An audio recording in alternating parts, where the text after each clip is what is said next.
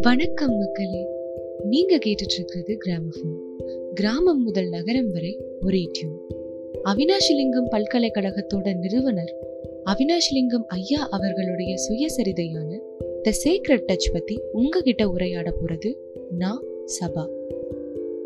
பெண் பிள்ளைகளோட கல்விக்காக ஒரு உயர்நிலை பள்ளிக்கூடத்தை ஆயிரத்தி தொள்ளாயிரத்தி ஐம்பத்தி ஐந்துல அவினாஷிலிங்கம் ஐயா ஆரம்பிச்சாரு. அவினாஷிலிங்கம் அறக்கட்டளை நிறுவனங்களோட தொடக்கமும் அதுக்காக என்னென்ன முயற்சிகள் எல்லாம் ஐயா எடுத்தாருன்றத பத்தி போன எபிசோட்ல உரையாடினோம். காந்தியடிகள் இறந்ததுக்கு அப்புறம் காந்தியடிகளோட படைப்புகளை தமிழ்ல கொண்டு வரணும்னு ஐயா சில முயற்சிகள் எடுத்தாரு. அதை பத்தி இந்த எபிசோட்ல பார்ப்போம் காந்தியடிகளோட இறப்புக்கு அப்புறம் பிப்ரவரி ஐந்து ஆயிரத்தி தொள்ளாயிரத்தி நாற்பத்தி எட்டுல டெல்லியில எல்லா தலைவர்களும் கலந்து கொண்ட ஒரு கூட்டம் நடந்தது. காந்தியடிகளோட நினைவை கொண்டாடுற விஷயங்களை செய்யறதுக்கு ஒரு நிதி திரட்டணுன்றதை பத்தி பேசுறதுக்காக தான் அந்த கூட்டம் நடந்தது. அந்த கூட்டத்தோட முடிவுல டாக்டர் ராஜேந்திர பிரசாத் அவர்களோட தலைமையில காந்தி ஸ்மரக் நிதி திட்டம் தொடங்கப்பட்டுச்சு.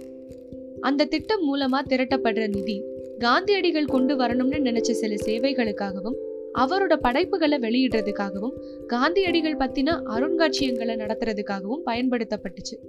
அந்த திட்டத்துக்கு கீழே பதிமூன்று கோடி ரூபாய் திரட்டினாங்க. அதுல அறுபத்தி ஐந்து லட்சம் தமிழ்நாட்டுல இருந்து திரட்டப்பட்ட தொகை. அந்த திட்டத்துக்கு கீழே திரட்டப்படக்கூடிய நிதியில நாலுல மூணு பங்கு அந்தந்த மாநிலத்துக்கு. மிச்சம் இருக்கக்கூடிய ஒரு பங்கு மத்திய அரசுக்குன்னு பிரிக்கிறதா இருந்தாங்க. அப்படி தமிழ்நாட்டுக்குன்னு ஒதுக்கப்பட்ட நிதியை வச்சு காந்தியடிகளோட படைப்புகளை தமிழ்ல வெளியிட முயற்சி செய்ய போறதா அவினாஷிலிங்கம் ஐயா அனுமதி வாங்கினாரு. மொத்தம் பதினேழு தொகுதிகளை வெளியிடுறதுக்கான முயற்சிகளை எடுத்தாரு. ஒவ்வொரு தொகுதியும் எழுநூத்தி ஐம்பது பக்கங்களோட இருந்தது. அதை வெறும் ஏழு ரூபாய் ஐம்பது காசுகளுக்கு விற்பனை செஞ்சாங்க. பன்னிரெண்டு வருஷத்துக்குள்ள அதுக்கான மொத்த வேலையையும் முடிச்சாங்க. முதல் தொகுதி ஆயிரத்தி தொள்ளாயிரத்தி ஐம்பத்தி ஏழு செப்டம்பர் பதினைந்து அன்னைக்கு வெளியிடப்பட்டுச்சு. பதினேழாவது தொகுதி ஆயிரத்தி தொள்ளாயிரத்தி அறுபத்தி ஒன்பது டிசம்பர்ல வெளியிடப்பட்டுச்சு. அதே சமயத்துல ஆரம்ப கல்வி பத்தியும் காந்தியடிகளோட பார்வையில கல்வி எப்படிப்பட்டதா இருக்கணும்னு சொன்னாருன்றத பத்தியும் அவினாஷிலிங்கம் ஐயா மூணு புத்தகங்களை எழுதி வெளியிட்டாரு. இது எல்லாமே அவர் கல்வி அமைச்சரா பணியில இருக்கும்போது செஞ்சாரு. இந்த பணிகளுக்கு இடையில ஆயிரத்தி தொள்ளாயிரத்தி அறுபத்தி மூணுல சுவாமி விவேகானந்தாவோட நூற்றாண்டு விழா நடந்தது.